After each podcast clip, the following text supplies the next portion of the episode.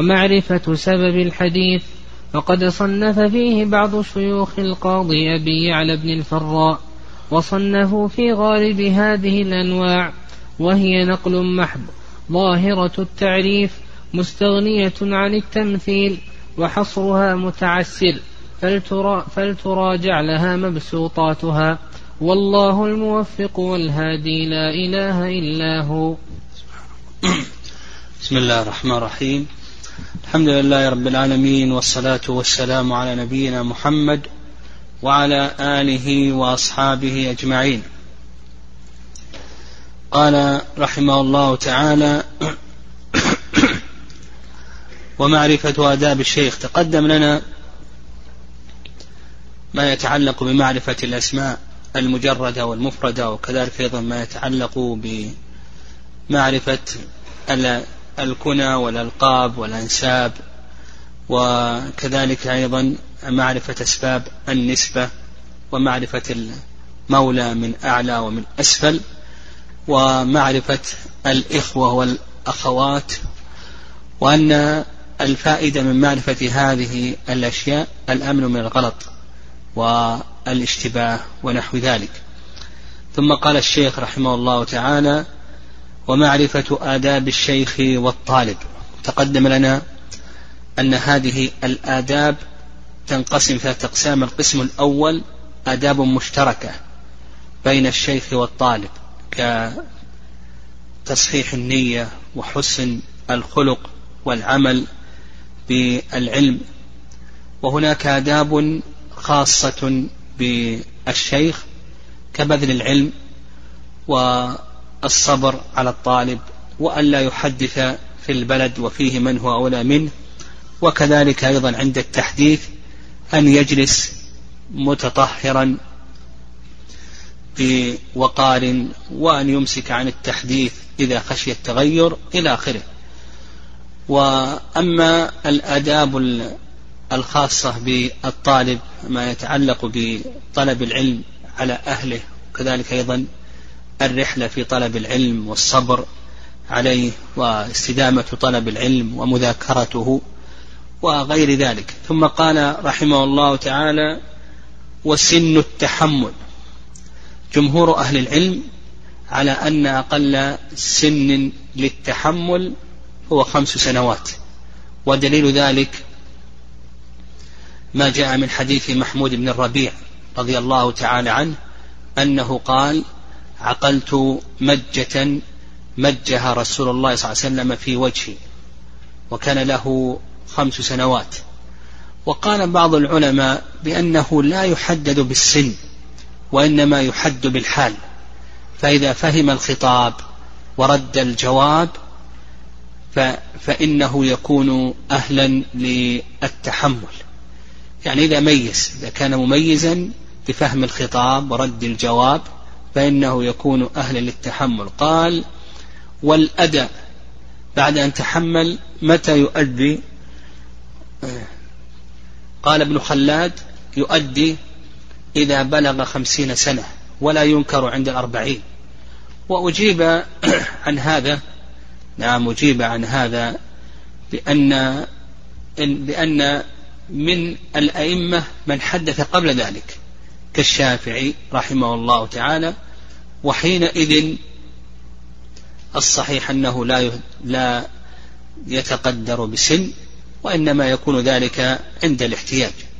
فإذا كان آه، إذا كان هذا الطالب أهلا للتحديث فإنه يحدث إلى آخره. قال وصفة كتابة الحديث. نعم صفة كتابة الحديث. وذلك نعم وذلك أن يكتبه مفسرا مبينا.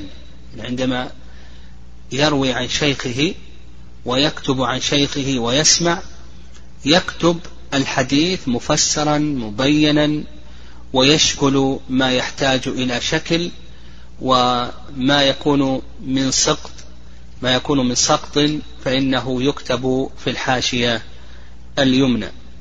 قال وعرضه يعني عرض الحديث بعد أن يسمعه إما أن يقابله مع الشيخ الذي أسمعه إما أن يقابله يعني يعرض مسموعاته إما أن يعرضها على الشيخ الذي سمع منه وإما أن يعرضها على ثقة وإما أن يعرضها على نفسه شيئا فشيئا.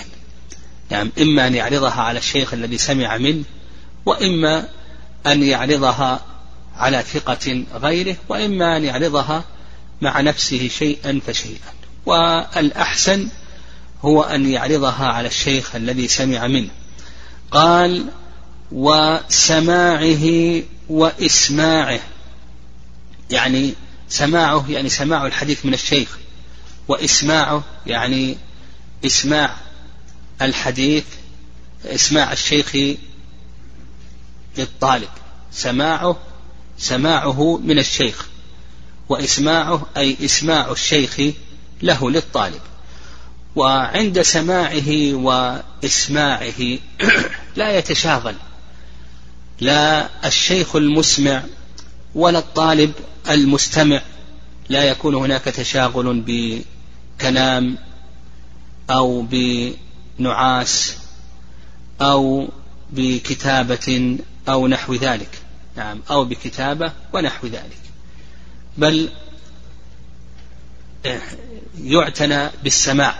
يعني الشيخ المسمع والشيخ المستمع كل منهما يعتني بالسماع. وهذا من آداب سماع الحديث وإسماع الشيخ له.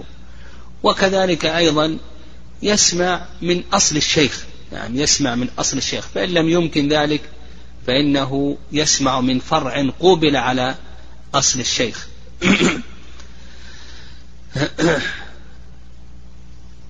نعم. قال والرحلة فيه. يعني الرحلة في طلب الحديث. وتقدم نعم تقدم أن من آداب الطالب الرحلة في طلب الحديث. وقد سئل الإمام أحمد رحمه الله عن ذلك فقال يرحل. قال الإمام أحمد يرحل يكتب عن الكوفيين والبصريين وأهل المدينة ومكة. وكان الأئمة يرحلون. أبو حاتم رحمه الله تعالى يقول مشيت بين مكة والمدينة أربع مرات على قدمي في طلب حديث رسول الله صلى الله عليه وسلم. ويقول مشيت أكثر من سبعة آلاف ميل على قدمي في طلب حديث رسول الله صلى الله عليه وسلم. و نعم. والإمام أحمد رحمه الله تعالى اتفق هو, هو ويحيى بن معين على أن يذهب إلى عبد الرزاق الصنعاني في اليمن. فتوافق أن حج الإمام أحمد وابن معين وحج عبد الرزاق فوجداه يطوف. فقال يحيى نأخذ منه الآن. ما دام منه الآن يطوف قال لا الإمام أحمد لا. أما أنا فلا أغير نيتي. فتركه لم يسمع منه الحديث حتى خرج عبد الرزاق إلى بلده. ثم بعد ذلك لحق به الإمام أحمد رحمه الله. و انقطعت بالإمام أحمد رحمه الله النفقة. انقطعت به النفقة. فأكرى نفسه من الجمالين. الجمالون الذين يكرون جمالهم. هو أكرى نفسه من الجمالين. يعمل مع الجمالين مقابل ماذا؟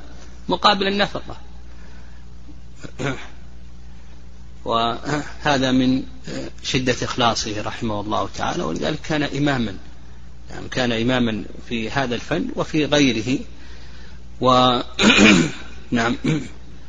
وفائدة الرحلة في طلب العلم يعني الرحلة في طلب العلم هذه لها فوائد. منها قول النبي صلى الله عليه وسلم من سلك طريقا يلتمس به علما سهل الله له به طريقا الجنة. ومن ذلك أيضا طلب علو الإسناد. نعم. فالعلماء رحمه الله كانوا يرحلون لطلب علو الإسناد يعني لكي يسقط الواسطة. فإذا كان هذا الحديث عن هذا الشيخ وبينه وبين هذا الشيخ واسطة لكي يسقط الواسطة يذهب ويسمع من نفس الشيخ نفسه. وأيضا من فوائده الحرص على كثرة الشيوخ. يعني وتتلمذ على أكثر عدد من أهل العلم. قال رحمه الله والرحلة فيه وتصنيفه إما على المسانيد أو الأبواب أو العلل أو الأطراف. هذه أنواع التصنيف نعم تصنيف الحديث إما على المسانيد.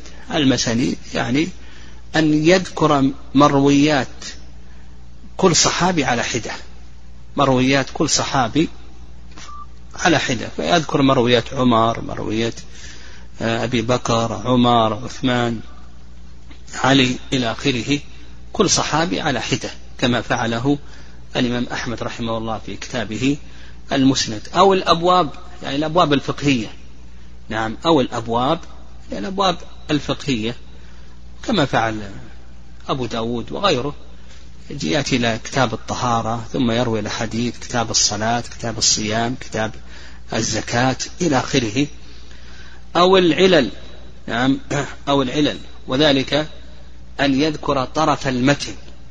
ثم بعد ذلك يذكر بيان طرق الحديث والإختلاف فيه كما فعل ابن أبي حاتم وكذلك أيضا فعل الدار قطني رحمه الله. نعم. ابن أبي حاتم رحمه الله تعالى رتبه على الأبواب والدار قطني رحمه الله تعالى رتبه على المسانيد. أو الأطراف. نعم. الأطراف. ومن ذلك تحفة الأشراف. نعم. تحفة الأشراف. تحفة التعريف على الأطراف. مثال تحفة الأشراف.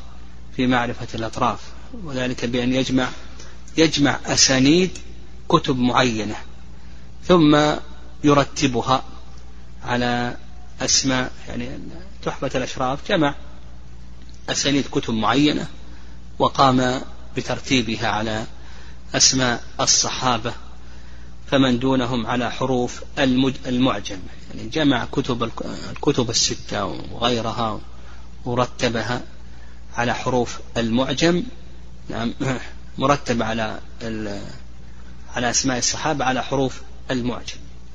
والسيوطي رحمه الله من المتأخرين آه، رتب أطراف الحديث على حروف المعجم دون أن يسوق الأسانيد وعزاها إلى مواضعها من الكتب. قال رحمه الله ومعرفة سبب الحديث وقد صنف فيه بعض شيوخ القاضي أبي يعلى بن الفراء وصنفوا في غالب هذه الأنواع وهي نقل محض ظاهر ظاهرة التعريف مستغنية عن التمثيل وحصرها متعسر فلتراجع لها مبسوطاتها. يعني يقول الحافظ رحمه الله تعالى أيضا من المهم معرفة سبب ورود الحديث. يعني من المهم وإن كان عندنا قاعدة القاعدة ما هي؟ نعم صح. العبرة بعموم اللفظ لا بخصوص السبب. لكن إذا عرفنا سبب نزول الآية وسبب ورود الحديث نستفيد من ذلك فوائد. الفائدة الأولى زوال الإشكال الذي يوجد في الآية أو في الحديث. نعم. ومن ذلك نعم من ذلك. يعني زوال ما يتوهم من وجود الإشكال. ومن ذلك قول الله عز وجل إن الصفا والمروة من شعائر الله. فمن حج البيت أو اعتمر فلا جناح عليه أن يطوف بهما. إذا عرفنا سبب نزول الآية زال الإشكال يعني الله عز وجل قال فلا جناح عليه. يفهم من ذلك أن الطواف بينهما ليس ليس واجبا. لكن إذا عرفنا سبب نزول الحديث زال نزول الآية زال الإشكال. وكذلك أيضا من فوائده معرفة المعاني أن سبب الح... مع أن معرفة سبب النزول أو ورود الحديث هذا يفيد في معرفة معنى الآية أو في معرفة معنى الحديث. وكذلك أيضا من فوائده أن معرفة سبب نزول الحديث أنه سبب من أسباب الترجيح عند وجود التعارض عند حصول التعارض أنه سبب من أسباب الترجيح. وبهذا يكون انتهى هذا المتن فنسأل الله سبحانه وتعالى أن يوفقنا وأن يسددنا. وهذا هو آخر درس في هذه الدورة. ونسأل الله سبحانه وتعالى أن يجعل ما علمناه حجة لنا وأن لا يجعله حجة علينا وأن يرزقنا الهدى والتقى والعفاف والغنى. إنه ولي ذلك والقادر عليه.